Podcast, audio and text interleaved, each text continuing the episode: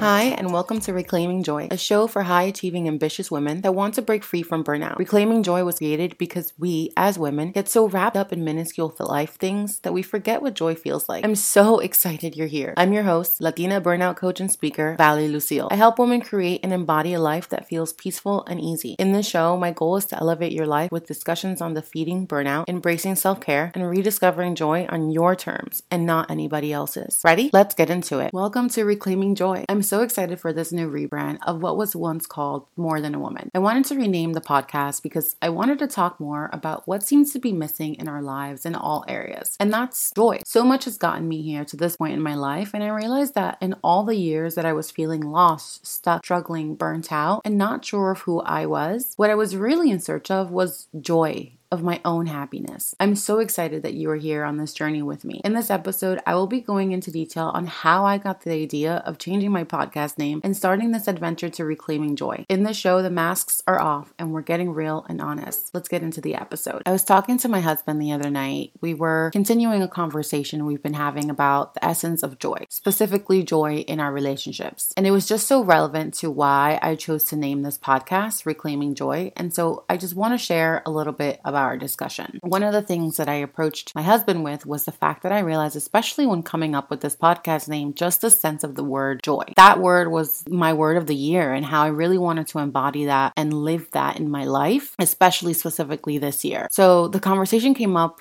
with my husband, and I felt that I was just lacking joy. And I felt that some of it was coming from our relationship. And I know for a lot of us, this would be a very difficult conversation to have because depending on how vulnerable you are or how concise you are with the person you're speaking to or your partner, whatever relationship you're in, right? It doesn't have to be a romantic one always when you're having these conversations. When you start expressing how you feel that there is a lack of joy, some people might interpret that in the sense and be maybe dismissive or defensive when being approached in that way. But my loving husband was neither of those. He was very curious as to what were my thoughts coming up in my brain and why. And if you know me, I'm a very introspective person. I do a lot of reflecting on my own and I get into my own headspace and I question myself and process things very differently than my partner, than the people really around me that I grew up with. And so being able to have someone know that, right? That the thoughts that I'm having didn't get here overnight and understand that when I say things, it's it's really important point, right? Because I'm not saying them out of malice or saying them because I want to start a confrontation or that I'm seeing saying them in a certain way, right? Or that I'm trying to or that I'm saying them because I want to start something, right? My husband understands that anything that comes out of my mouth has had ample time to kind of just sit with me and so I can be able to vocally speak it. We had this conversation and basically I came to the realization that it wasn't joy in our relationship that I felt that ultimately was lacking. Really, it was a fact I found myself lost in our relationship. I started at some point in our relationship, we've been together now basically over seven years and have a lovely daughter. And our relationship has not been perfect, you know, to say the least. But I did realize within these multiple conversations, because we didn't get here overnight, that it wasn't really joy in the relationship that I was missing. It was joy in the lack of myself in our relationship. And I said this to him, and I don't know where it was that I lost part of myself or my independence, but I did. And because of that, I lost part of my joy. And let me just dive a little deeper into what I mean by that. Before my husband, I would do so many things on my own. I was very independent. I am the oldest for my mother, and I have been the first to go in my family to the university and graduate and so many different things, right? And I've been the first of many. And so I was very used to being very independent, very on my own, very alone. And so when I met my husband, it was just a joy to be able to experience similar things that I did with my husband. And let me just backtrack. I have a different mentality than my family, and so I liked different things and I liked different conversations. I was into doing different, you know, experiencing different things and stuff like that. And when my husband came along, it was just like an instant click. We clicked right away and our conversations were just never ending and we fell in love. And that's how and why we're here now. What I realized with having these conversations is that I've been been slowly losing that independence or I should say I've been slowly giving up my independence, right? Because if there were things that I wanted to do, things I wanted to see that didn't pertain to or fit into my relationship with my husband, then I would just push it aside or I wouldn't bring it up or I wouldn't address it or things like back in the day before I met him that I would really like to try, I would end up keeping it to myself.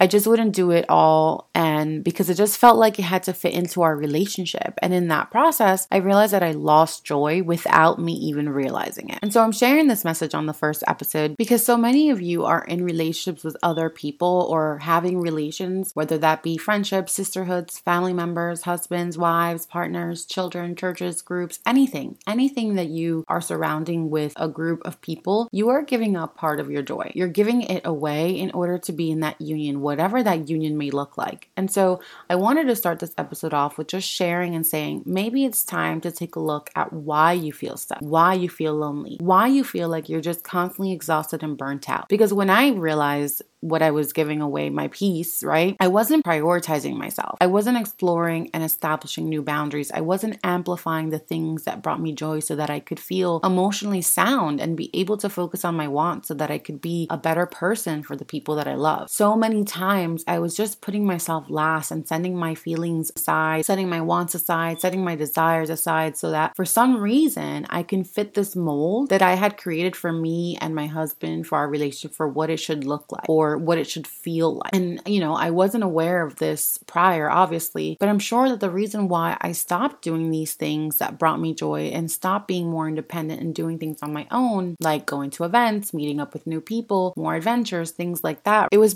because I was so focused on how my husband would feel, how my husband would be left out, how he wouldn't understand the conversations that I'm having with these people, and then how I'm going to share this part of my life with him, right? These are all the thoughts that were coming up into my head. And it's the shame and the guilt that comes up when you think that way that actually robs you of the joy and it doesn't allow you to actually embrace you as you grow and evolve into the person that you are trying to become. I think about it now and I have limited my growth as a person, as a woman, as a wife because I have put my husband's needs first before mine without even realizing it. It's been a very shocking revelation that I've been doing a lot of people pleasing in my relationship and not even being aware of it. And so it's funny how just taking some time to reflect on what I wanted, on what I wanted in my relationship, what I wanted within myself, what my intentions were with my husband, what were my intentions with the next five years, three years, two years of our lives, within the next few months, I was able to realize that the way that I've been living my life and the standards that I have set have been in a conditioned way, right? It's something that I just kind of went into without even thinking about it. I limited myself and my life. And I want to ask you, how are you limiting yourself? I realized that in my relationship with my husband, I've been really following these societal norms and conditioning that we as women are expected to follow, right? Like making sure that our husband is happy no matter what, or making sure that they're taken care of and that we're put last. It was just a very interesting conversation and revelation to have to realize that these last few years I have let myself down in the sense of claiming my joy. Therefore, moving forward, my goal, my intention is to reclaim my joy back. And I don't mean that I'm going backwards in that sense. I mean that moving forward, my choices have to be intentional, that they have to align with what I want for myself moving forward, right? Not only thinking of my husband when I make a choice or my daughter or how we're going to look or how he's going to feel or what people are going to think about. Like, I'm reclaiming my joy. Best expectation is really what do I expect of myself? What do I want for myself? And the way that I do that is by embracing all of the options and wants and desires that I want. And as long as I'm not harming anyone or putting anyone in danger, my intentions are pure and just. And so, my message is many of you are stuck in lack of joy. You tend to blame the outside world. You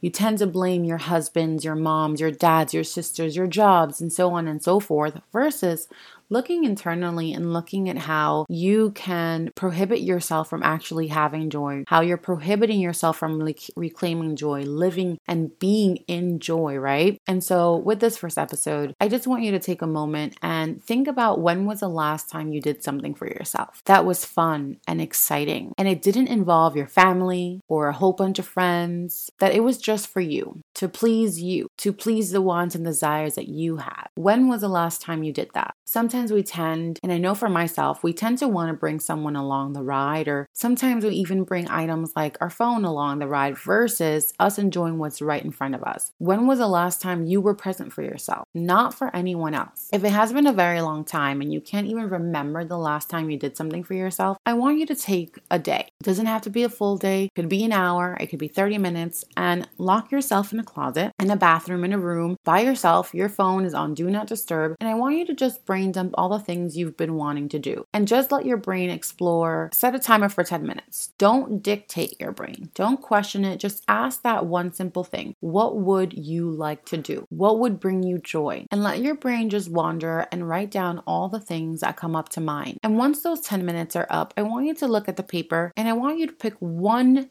thing. And I want you to schedule it for yourself on your calendar and book it, whatever it is, if you need to book it in advance, if that's needed. And I want you to commit to doing it alone on your own. If it's to go out to the movies, or maybe it's, you know, go ice skating, go pumpkin picking, grab a cocktail, grab some hot chocolate, visit the Empire State Building, whatever it is. It could be so many different things that maybe you want to do and you never brought it up because you weren't sure if the people around you would want to do it, or you weren't sure if anybody would want to do it with you, or you were not sure it would look right if you went by yourself. Let all those questions just leave you right now and focus on the question Is this going to bring me joy? And how fast can I get it done? That's it. That's all I want you to focus on. But I'm here to remind you to not do things out of resentment out of pride, out of ego, out of pettiness to prove people wrong. That's not the way you want to live this life because I know for a fact I don't want to live my life that way because that just means that I'm living my life for others. And I know that's not what you want. You want to live your life for you so that tomorrow and the day after that and the day after that and the day after that and three years and five years and 10, 20, 50 years from now, you can say you had no regrets. You did what you wanted. You voiced what you needed and your heart was sound and at peace. Before I end this episode, I want you to reflect on this. I know as a busy woman, we are taking care of our kids, working full time jobs, taking care of the house, dealing with family issues, taking care of siblings, cousins, babies, whatever you name it. We're doing a million and one things and wearing a million and one hats. And we're always rushing to do this and to do that and to finish that and this to this list. And my question to you really is what are you running home to? At the end of the day, when you get into bed, do you really feel fulfilled? Do you really feel complete, whole, happy? If the answer is no to any of those questions, I want you to repeat to yourself, what are you running home to? And I want you to change the answer. Maybe the answer is I should stop running home and enjoy the drive, enjoy the walk, take it all in, and maybe take a detour. Or maybe it's I'm running home to what brings me joy, what gives me light, what makes me feel heavenly. Reclaiming joy is about you. It's about you reclaiming responsibility for your life, for your happiness. This podcast is about how you can get more joy, more happiness, more clarity in your life today for tomorrow so that you can be happy with yourself and feel good about yourself, and so that you can fill your own cup. So you can go ahead and do what you do best, and that's to love and take care of others. Remember that joy is not anybody else's responsibility. You have to stop blaming the world for the reason why you aren't happy. Reclaim your joy. Thank you for joining me this week. So that you never miss an episode, make sure to subscribe to the show. You can help show your support and help the podcast grow by rating, but especially by leaving a thoughtful review. If you resonated with or took anything away from the show, I invite you to take a screenshot and share it on your social media so other women like you can also enjoy the show. For more weekly coaching rants, an inside look at what's happening behind the scenes with my clients and I, women like you, and more tips on how to reclaim your joy, join my email list from pleasing to peaceful with a link in the show notes. I'd love for you to be part of our growing community. Thanks again. Till next week.